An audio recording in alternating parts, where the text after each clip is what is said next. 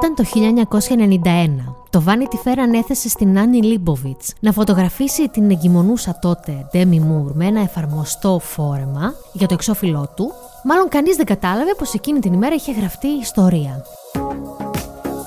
Κι όμως, τότε ξεκίνησε αυτό που σήμερα λέμε επαναστατική απεικόνηση των γυναικείων σωμάτων κατά την εγκυμοσύνη.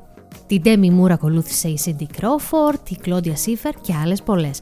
Φέτος λατρέψαμε όλες τις εμφανίσεις της Ριάννα με σύθρου φορέματα ενώ ήταν έγκυος. Η προβολή μιας γυμνής γυναίκας σε προχωρημένη εγκυμοσύνη ή μιας γυναίκας που χαίρεται το σώμα της σε όλες του τις φάσεις μπορεί σήμερα να μας φαίνεται κάτι συνηθισμένο, αλλά δεν ήταν πάντα έτσι. Σήμερα υποδεχόμαστε στο κλαμπ γυναικών την Ιωάννα Σοφρά, τη δημιουργό του Fast Fem, για να μας πει μια ιστορία. Την ιστορία των γυναικών που σταμάτησαν να κρύβουν το σώμα τους.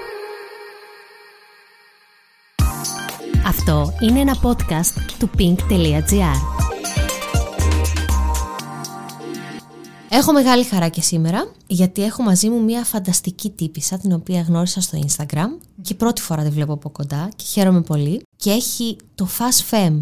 Πώς να το πούμε, να το πούμε ότι είναι σαν πλατφόρμα, να το πούμε ότι είναι ε, αρχή για φανταστικές συζητήσεις με τις φίλες μας, δεν ξέρω. Καλώς ήρθες! Καλώς σας βρήκα. Χαίρομαι πάρα πολύ που σε γνωρίζω επιτέλους από κοντά. ναι, μιλάμε με τη Δέσποινα εδώ και καιρό διαδικτυακά. Είναι η πρώτη φορά που τη βλέπω σαν φυσική παρουσία και χαίρομαι πολύ. Το Fast Fem. Το Fast Fem είναι ένας χώρος που δημιούργησα εγώ για να μπορώ να εκφράσω το μεγάλο μου ενδιαφέρον γύρω από τη μόδα, το ενδυματολογικό κομμάτι και ταυτόχρονα τον τρόπο με τον οποίο ενδυναμώνει τη θηλυκότητα. Δηλαδή υπήρχε μια, ένα ενδιαφέρον τεράστιο γύρω από το φεμινισμό και τη μόδα σαν Ιωάννα. Ας πούμε, αυτά τα δύο πράγματα με ενδιαφέραν πολύ. Διάβαζα, έχω ασχοληθεί, έχω κάνει μεταπτυχιακό πάνω σε, στη μόδα και η πτυχιακή μου αφιερώθηκε πάνω σε αυτό. Οπότε αποφάσισα να δημιουργήσω αυτό το, το, τη διαδικτυακή γονίτσα για να μπορούμε να συζητάμε όλοι όσοι έχουμε αντίστοιχα ενδιαφέροντα πάνω σε αυτό.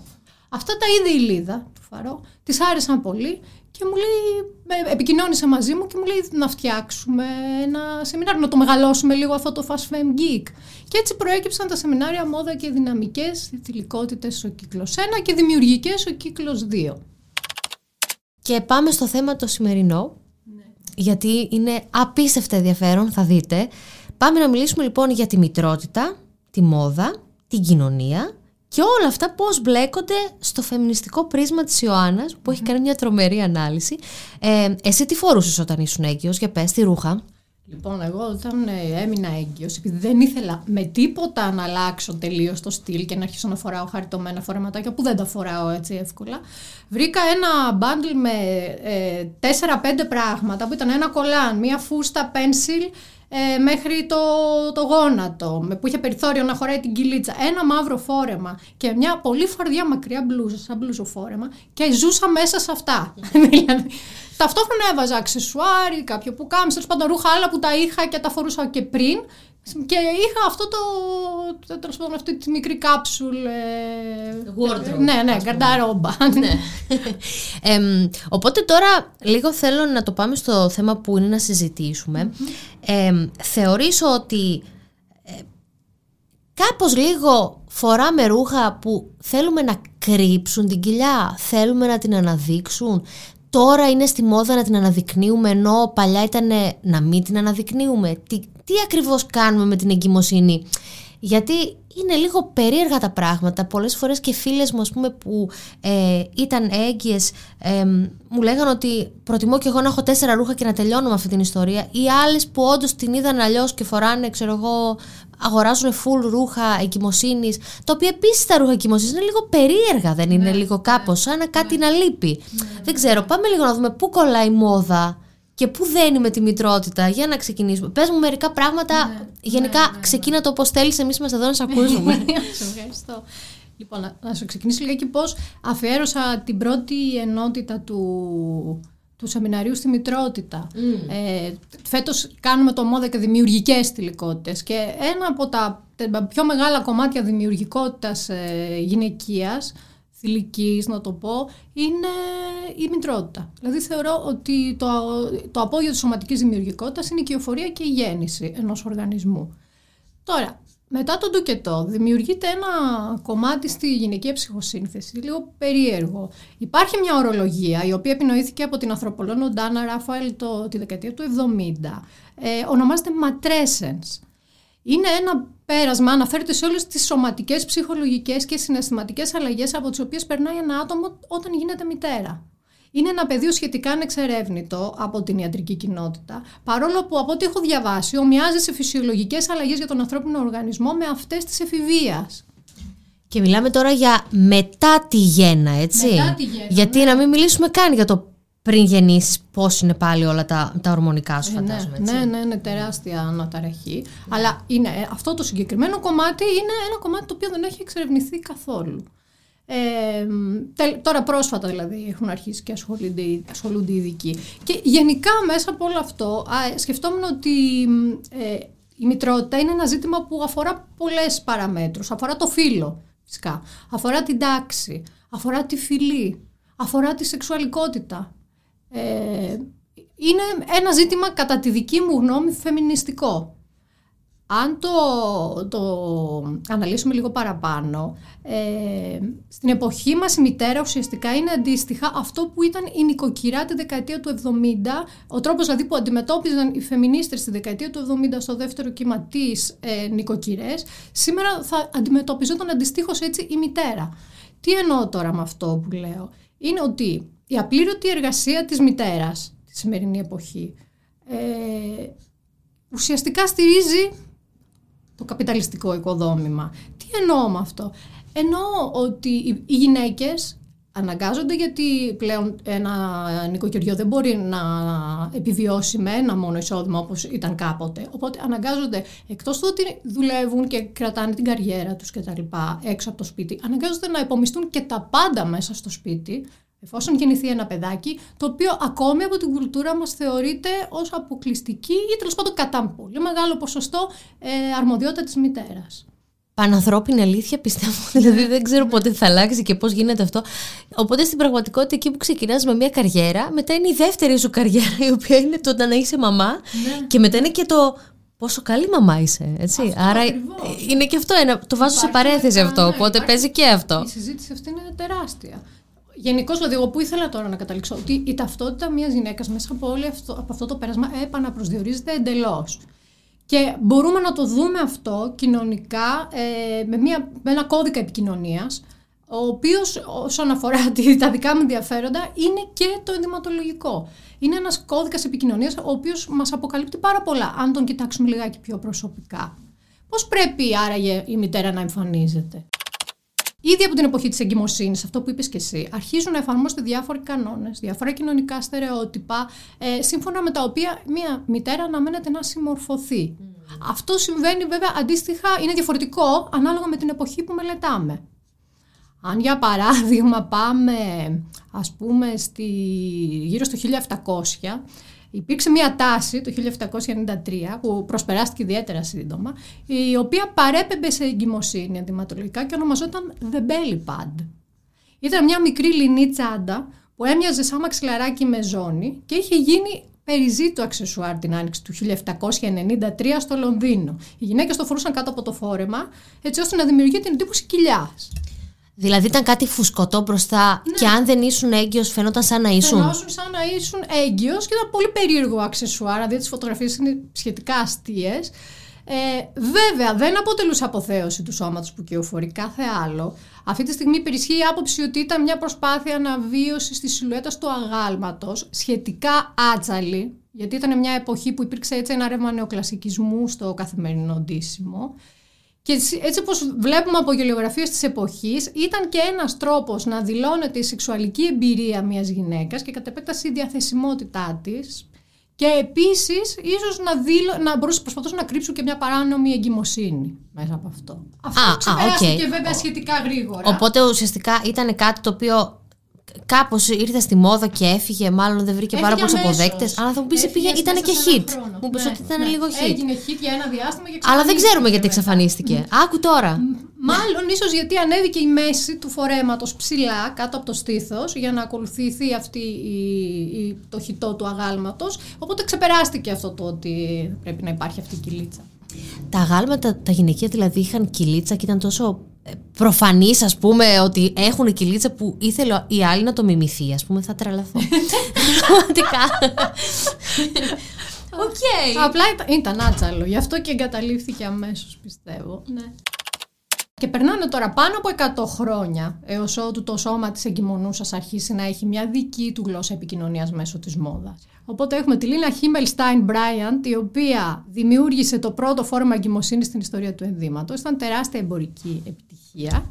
Περίγραψε το μου λίγο για να καταλάβω, γιατί εγώ απλά σε ακούω τώρα. Θέλω Ναι. να μου πεις πώς είναι αυτό το φόρμα εγκυμοσύνης, το πρώτο στην ιστορία. Λοιπόν, ουσιαστικά ήταν ένα φόρεμα πάρα πολύ έτσι, ε, χαλαρό. Υπήρξε, υ- δεν, υ- δεν έδινε πολύ σφιχτά με ζώνες και τα λοιπά μπροστά στην κυλίτσα και ε, υπήρξε και ένα είδος κορσέ το οποίο έλεγε maternity ότι ήταν και καλά εγκυμοσύνης, που ήταν φτιαγμένος ώστε να μην πιέζει πολύ την κοιλιά και να δίνει μεγάλο άνοιγμα μπροστά να δίνει λίγο το περιθώριο να γεμίζει σιγά σιγά η κυλίτσα. Παρ' όλα αυτά έσφυγε κιόλας στο σώμα γιατί δεν ήταν ξαφύγια εντελώς τότε εκείνη την εποχή από τη λογική του ότι πρέπει να είναι σφιγμένο το γυναικείο σώμα για να δοθεί σε αυτό ένα σχήμα. Βρισκόμαστε στην εποχή που τότε ξεκινούσαν τα Flapper Girls και το χιτό και μετά ήρθε η Coco Chanel και τα λοιπά και διαφοροποιήθηκε η σιλουέτα γυναικεία.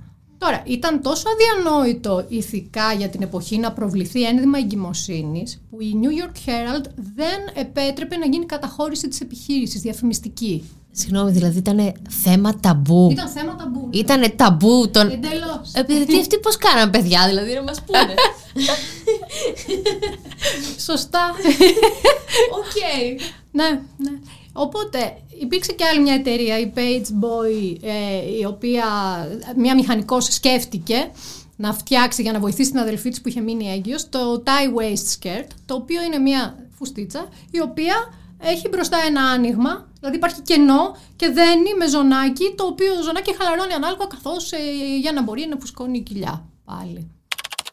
Και όλα αυτά οδηγήσανε στην πρώτη εμφάνιση τηλεοπτική ηθοποιού που έγινε ποτέ, που ήταν έγκυος και μάλιστα έπαιζε το ρόλο της εγκυμονούς, αλλά ήταν και η ίδια έγκυος στο I Love Lucy, η Lucy Ball.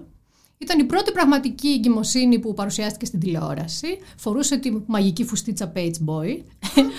ναι, τα φορέματά της βέβαια ήταν άνετα, γκέρλι, φαρδιές μπλούζες, γραμμή α, μαλακά υφάσματα. Κρυβόταν αυτή η εγκυμοσύνη. Ε, μάλιστα είχε γίνει μεγάλο ζήτημα από τους παραγωγούς της σειράς το αν θα επιτραπεί στη Λούση να είναι έγκυος και να εμφανιστεί και όλα στο επεισόδιο. Και εκεί τη στήριξε ο, ο σύζυγός της και αντίστοιχα ο συμπροταγωνιστής της στη σειρά. Και τελικά πήγε πάρα πολύ καλά. Ήταν τεράστια επιτυχία, ειδικά το επεισόδιο αυτό. Που αποκαλύπτει η Λούση ότι είναι έγκυος. Ε, Τις επόμενες δεκαετίες τώρα οι μητέρες αρχίζουν να έχουν διαρκώς αυξανόμενη παρουσία σε ένα χώρο το οποίος διαφημίζεται πως αφορά τη θηλυκότητα, α- αντιστοιχεί σε όλο αυτό. Παρ' όλα αυτά εξαιρούσε τη μητρική διάσταση και αυτός είναι ο χώρος της μόδας. Και πού ακριβώς αυτό το βλέπαμε, στο, στις φωτογραφίες, πού, πού, πού το καταλάβαινες αυτό; Ήταν πολύ έντονο στις φωτογραφίε. Δεν υπήρχαν tutorials που να φαίνεται η κυλίτσα. Πάντα, αν είχε τύχει να είναι έγκυος μια γυναίκα η οποία έπρεπε να φωτογραφηθεί, προσπαθούσαν με κάποιο τρόπο να το κρύψουν αυτό. Ε, τα, το γυναικείο σώμα ας πούμε, που, που είναι έτοιμο να τεκνοποιήσει δεν ήταν κάτι το οποίο θεωρούσαν ότι έπρεπε να προβληθεί. Είχε θέση στα περιοδικά και στις διαφημίσεις.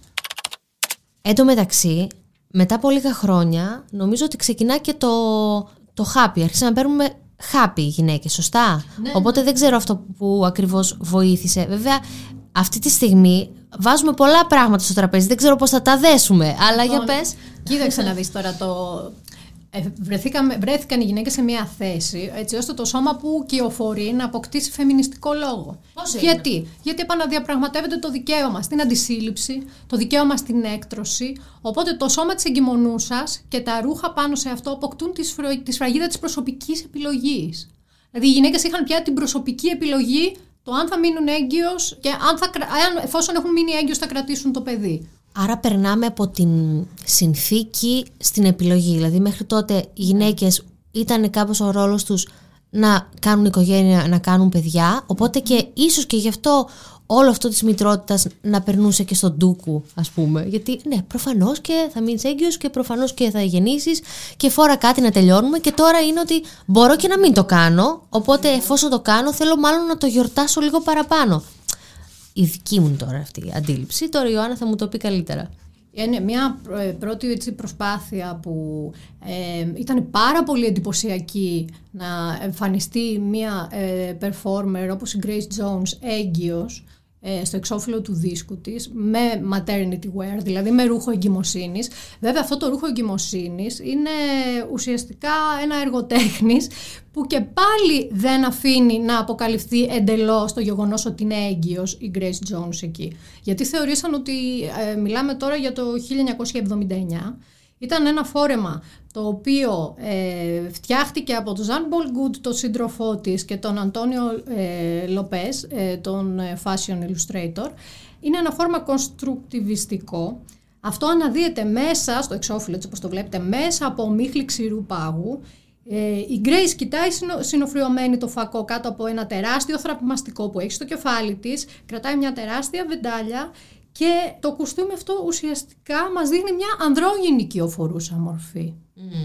Και δεν παραπέμπει και εντελώς εγκυμοσύνη. Ήταν ένας τρόπος δηλαδή να δηλώσουν ότι ναι, η Grace είναι έγκυος, αλλά αυτό δεν θα παρεμποδίσει την μετέπειτα εξέλιξή της. Να ρωτήσω, βέβαια, εγώ έτσι όπως βλέπω τώρα αυτό το εξώφυλλο, δεν είναι ότι φαίνεται ότι είναι έγκυος. Θα μπορούσε ναι. και να μην το ήξερα. Θέλω να πω πώς πέρασε κάπως επικοινωνιακά ότι είναι το πρώτο ναι, εξώφυλλο; Α. Ναι, μαθαίθηκε ότι ήταν έγκυος. Έκανε μετά και ένα baby shower ε, στο οποίο ήταν ε, ε, host ο Andy Warhol και η Debbie Harry και...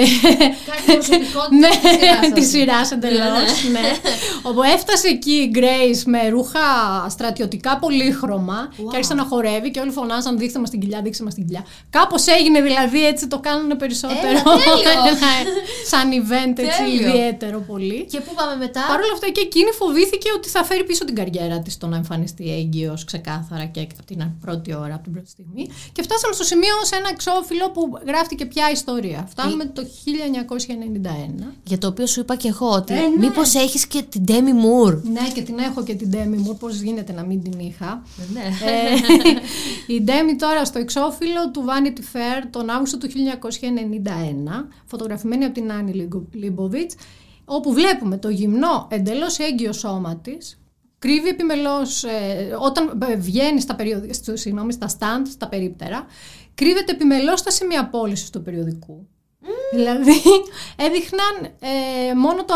Προσπαθούσαν με κάποιο τρόπο να φαίνεται μόνο το πρόσωπό της όταν υπήρχαν εκεί τα περιοδικά προσπόληση, γιατί θύμιζε πορνογραφικό υλικό και καλά για την εποχή. Οπότε καταλαβαίνετε πόσο ήταν πρωτοποριακό. Εδώ τώρα το σώμα. Ε, μόδα σχεδόν δεν υπάρχει. Βλέπουμε ένα σώμα που κυοφορεί και ακτινοβολεί. Τα μάτια της Ντέμι αποφεύγουν την κάμερα η στάση της δείχνει γενικώς πως έχει επίγνωση της διαμάχης που προκαλεί αυτή τη στιγμή, που εμφανίζεται πια και στέκεται εκεί για να τη δούμε. Επιτέλους δηλαδή το σώμα που εγκυμονεί βγαίνει από την κρύπτη του. Και εδώ περνάμε σιγά σιγά σε μια εγκυμοσύνη που γίνεται σεξι. Και αρχίζουν οι κυλίτσες να ξεπετάγονται παντού στα μέσα. Ναι. Από, από κρυμμένη ε, περίοδο της ζωής σου στην πιο λαμπερή ας πούμε. Ακριβώς, ακριβώς. Το ιδιωτικό τώρα γίνεται δημόσιο. Mm. Αρχίζουν τα όρια και δεν είναι τόσο σαφή. Και στο παιχνίδι προστίθεται βασικά και το διαδίκτυο. Καλά Αρχίζουμε τώρα personal blogs, vlogs, Pinterest, Facebook, το Instagram, το TikTok προσφάτως και τα λοιπά και όλα τα ε, άρα το Be έχεις Be Έχω, το κατέβασα και το ξαναδιαγραψα γιατί δεν κατάλαβα τίποτα. Ενώ δεν είχα και κανέναν μέσα. Δηλαδή μου λέγε δείξε στους φίλους σου τι, αλλά εγώ δεν είχα φίλους τότε. ε, και τώρα φτάνουμε στο σήμερα. Σήμερα, τι λοιπόν, Ριάννα. Φτάνουμε τώρα στη λεγόμενη εποχή του bump culture και μετά θα φτάσουμε στη Ριάννα λίγο πριν. δεν είναι δηλαδή bump culture η Ριάννα ακόμα. Όχι ακόμα. Όχι. Και φτάνουμε στο, στο bump culture και στη μεταφεμινιστική κουλτούρα. Εδώ το θέμα της μητρότητας αντιμετωπίζεται περισσότερο ως επιλογή, όχι ως επιβολή, όχι ως κάτι που έχει επιβληθεί στη γυναίκα. Έτσι, η υπερστιλιζαρισμένη και σεξουαλικοποιημένη θηλυκότητα τίθεται ως θέμα προσωπικής επιλογής. και το καλό τακτοποιημένο σπίτι και τα λοιπά, ως πέρασμα της γυναίκας της, ε, στην ενηλικίωση. Δεν θεωρούνται, δηλαδή θεωρούνται, τα, έχουν, προωθούνται ως προσωπικές επιλογές. Έτσι όμως δημιουργείται ξανά ένα κλίμα διαρκούς επιτήρησης του θηλυκού σώματος. Και είναι αυστηρό καθώς απαιτεί την τελειότητα.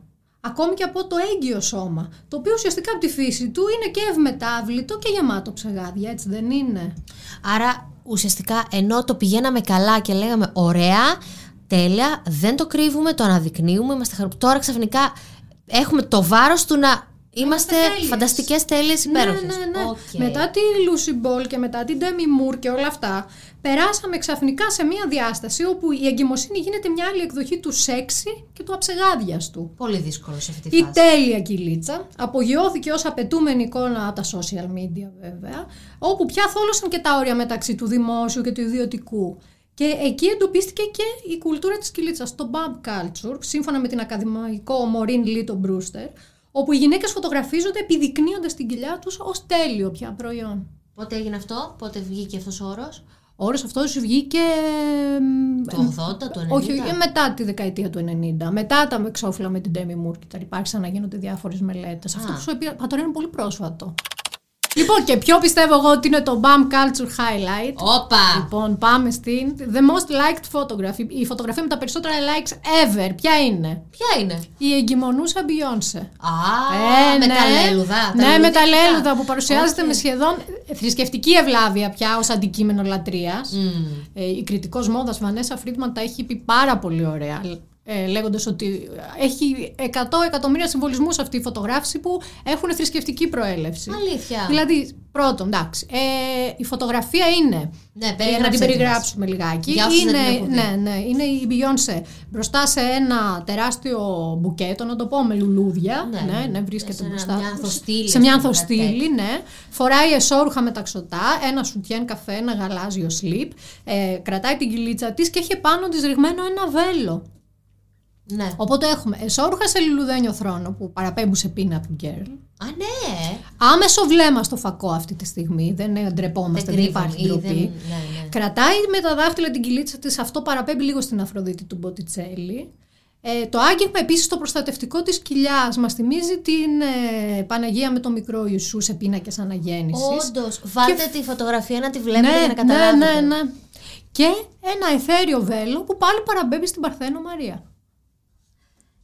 Σαν να θεοποίησε όλη αυτή τη διαδικασία Ακριβώς. από την αρχή, ας πούμε, έτσι. Ναι, λουλούδια, στέματα, διάφανα υφάσματα, οι εικόνες αυτές δεν κρύβουν το σώμα, αλλά η εγκυμοσύνη θεοποιείται λίγο επικίνδυνα. Ναι. Ε, ναι, γιατί ουσιαστικά ε, έχουμε μια σύγχρονη θεότητα των social media, λουσμένη στο φως και στα likes. Είναι εξειδικε- εξειδανικευμένη εικόνα και δεν λειτουργεί. Δεν λειτουργεί ως προς το, το κυνήγι της αυθεντικότητας που υποτίθεται ότι ε, παρακολουθούμε Σαν στη να, μεταφεμινιστική- σαν να πέφτουμε εμείς στην παγίδα που μας στήσαν οι άλλοι, ε. Ναι, κάπως έτσι. Ναι, θέλω να πω ότι. Οπότε, ε, ε, επειδή υποτίθεται ότι προσπαθούμε να πούμε ότι παιδιά τώρα μην περάσουμε στη φάση που τα έχουμε όλα. τε- Είμαστε το τέλειος σώμα σε εγκυμοσύνη, αλλά ε, είμαστε σε, είναι μες που Είναι λένε οι δύσκολο, Αμερικάνοι. Ε. Και εμείς τώρα αυτή τη στιγμή το ξανακάνουμε έτσι που είναι το τέλειο, το θεϊκό. Που αν μπορούσε να είναι θεϊκό με την πραγματική έννοια και όχι αυτή που την έχουμε κάνει εικόνα, γιατί όταν λες θεϊκό, τη σκέφτεσαι κάτι υπέροχο. Άπιαστο. Άπιαστο, τέλειο. Ε, ναι, γιατί εντάξει, είναι εσωτερικευμένη πατριαρχική πεποίθηση αυτή. Δεν είναι εύκολο. Δεν είναι εύκολο να αλλάξουμε πεπιθήσεις αιώνα. Δεν είναι εύκολο να μπορέσεις να αποτινάξεις από πάνω σου όλο αυτό. Πάντα στο πίσω μέρος του μυαλού μας ίσως υπάρχει το ότι η γυναίκα σαν οπτική παρουσία θα πρέπει να είναι τέλεια για να ικανοποιεί το male gaze. Και με αυτόν τον τρόπο συνέχεια επανερχόμαστε και γίνονται ολιστήματα. Αλλά παρόλα αυτά μπεν, προχωράμε και βηματάκια. Ναι, κατά τη ναι, δική μου ναι. γνώμη.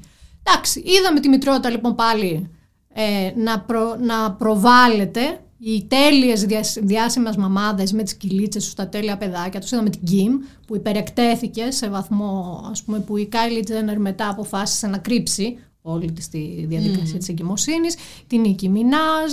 Ε, γενικά όλα αυτά, εγώ έχω κάνει κάτι φωτογραφίες, υπάρχει αυτό στο blog μου με τις κοιλιές, χαρά. ναι, τέλος πάντων. Και φτάνουμε σε κάποιον που αποφάσισε να το σπάσει κάπως όλο αυτό, Αλήθεια. να φέρει μια ρήξη. Για πες. φτάνουμε στη Ριάννα. Πώς Θα- έσπασε το θα μου καλούπι, πείτε ρε; τώρα πώς έσπασε το καλούπι η Ριάννα. Ναι, γιατί ε, για, στα δικά μου τα μάτια είναι τι η Beyoncé, τι η Rihanna. Είναι ακριβώς το ίδιο. Αλλά μάλλον δεν είναι, γιατί έχει σημειώσει το κορίτσι εδώ. Λοιπόν, έτσι όπως το είδα εγώ και έτσι όπως διάβασα κάποιες συνεντεύξεις της και τα λοιπά. Και τι λέω όταν είδα τις φωτογραφίσεις πάλι από την Άννη Λίμποβιτς ε, το Μάιο τώρα του 2022. Ε, στην Τσαϊόμα Νάντι η ίδια παραδέχεται πως φέρνει τη φουσκωμένη κοιλιά στο προσκήνιο επίτηδες. Μμμ. Θέλει που το κάνει. Και αυτό γιατί το κάνει, γιατί θέλει να επαναπροσδιορίσει τον τρόπο που σκεφτόμαστε για το σώμα που εγκυμονεί. Θα μου πεις, τι έγινε τώρα, τι έκανε εδώ. Ήδη από το 2018 ήταν προφανής η θέση της Ριάννα για το σώμα της γυναίκας στην εγκυμοσύνη. Στο show ε, Savage and Fenty στη New York Fashion Week παρακολουθήσαμε τη Slick Woods, το, το μοντέλο το οποίο εκείνη τη στιγμή ουσιαστικά ήταν σε φάση πριν τον τοκετό. Δηλαδή είχαν ξεκινήσει πόνοι της γέννα. Και νομίζω ότι είχε πει ότι ε, ήταν πιο λαμπερή από ποτέ και είναι φανταστικά. Ναι. Πολύ περίεργο το Και μεταξύ. εγώ το, θε- το βρίσκω λίγο δύσκολο, Ναι. αν σκεφτώ τη φάση τη δική μου με τις εσπάσει, ας πούμε. και τα λοιπά. Αλλά τέλος πάντων, εκείνη κατάφερε να περάσει τη. να, να τελειώσει την πασαρέλα και μετά να πάει να γεννήσει. Οκ. Και τι είναι αυτό που ουσιαστικά διαφοροποιεί τη Ριάννα, κατά τη δική μου γνώμη; Αν παρατηρήσουμε προσεκτικά τις φωτογραφίες της, θα δούμε ότι ουσιαστικά η Ριάννα ντύνεται ακριβώς το ίδιο με αυτό που ε, παρουσίαζε πριν την εγκυμοσύνη. Δεν διαφοροποιεί τίποτα. Φοράει τολμηρά εσώρουχα, ε, εκθέτει την κοιλιά της, το σώμα της κτλ. Κοιτάει ευθεία μπροστά στο φακό, δεν δείχνει κανένα ίχνος ντροπής, ε, συστολής και οτιδήποτε. Έχει μια επίγνωση της αλλαγής στο σώμα της, και το ελ- ανέφερε και στην ε, συνέντευξη ότι έχω πάρει κιλά, ότι δεν είμαι όπως ήμουν, ότι κουράζομαι, αλλά δεν έχω και καμία διάθεση να το αποκρύψω όλο αυτό. Και αρχίζει σιγά σιγά να επαναπροσδιορίζεται το τι θεωρείται κατάλληλο. Γιατί δίνεται έτσι μια έμφαση στη δημιουργία που συντελείται μέσα στο σώμα της. Έτσι το αντιλήφθηκα εγώ το θέμα της Ριάννα.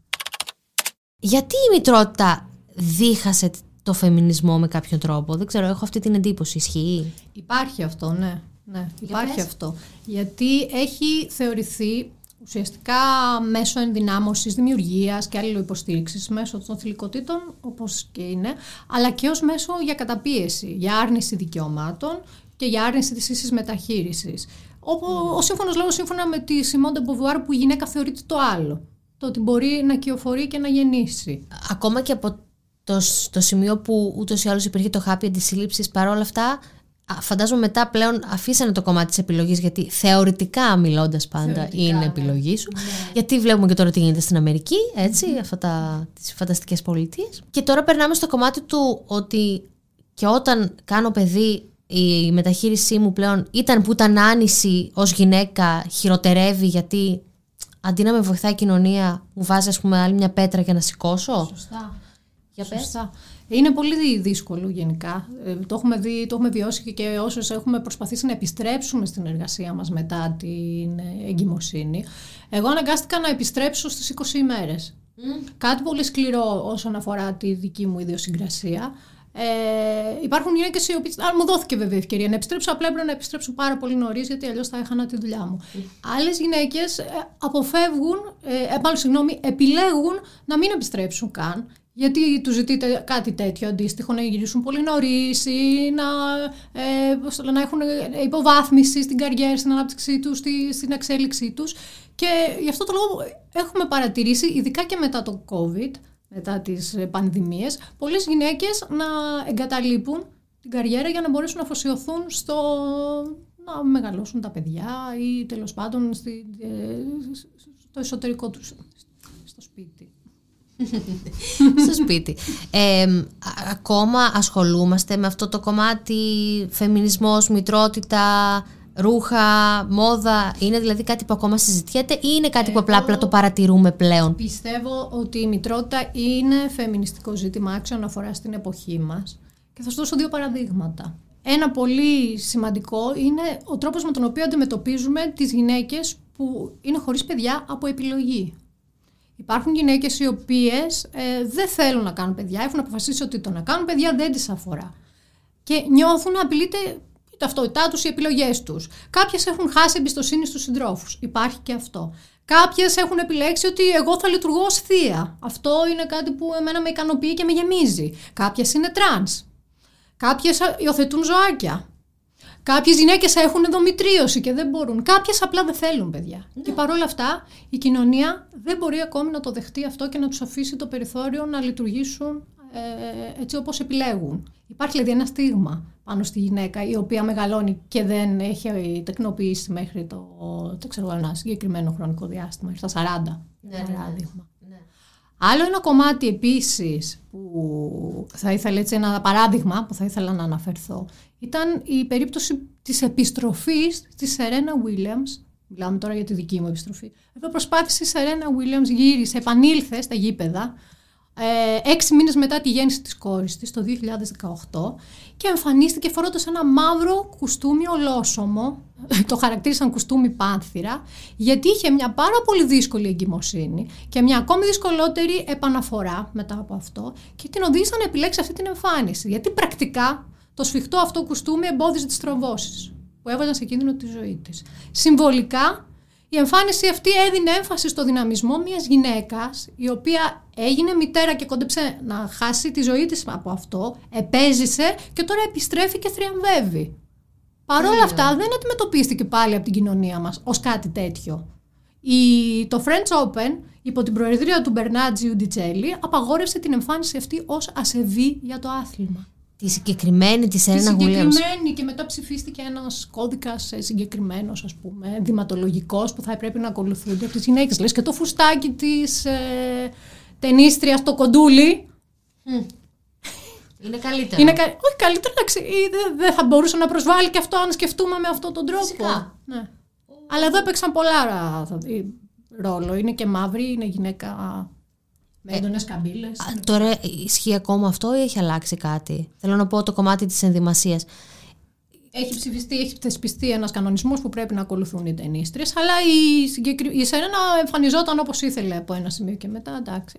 Δεν φορούσε το ίδιο γιατί είχε απαγορευτεί, αλλά έβαζε έτσι, έκανε προβοκατόρικε εμφανίσεις. Κοίταξε να δεις που από τα ρούχα βγαίνουν ολόκληρες ιστορίες.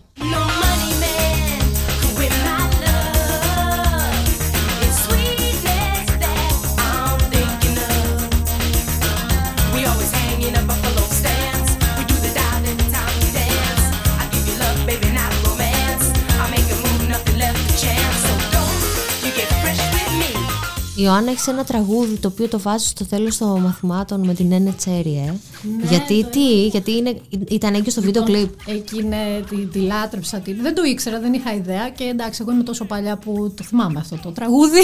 να, να είναι καινούριο.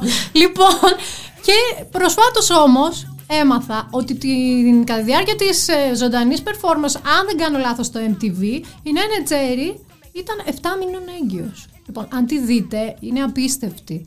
Τι φοράει; Φοράει μια κοντή φούστα, με κολάν και ε, ένα τζάκετ και πολλά αξεσουάρ χρυσά και τα λοιπά. Ναι. Εμπρός στο δρόμο που χάραξε είναι τσέρι. Ναι. Και οι άλλες και οι υπόλοιπες, έτσι. Βέβαια. Ιωάννα, ευχαριστώ πάρα πολύ που ήρθες. Θα μας ξανάρθει. Φυσικά. Θα σε περιμένουμε.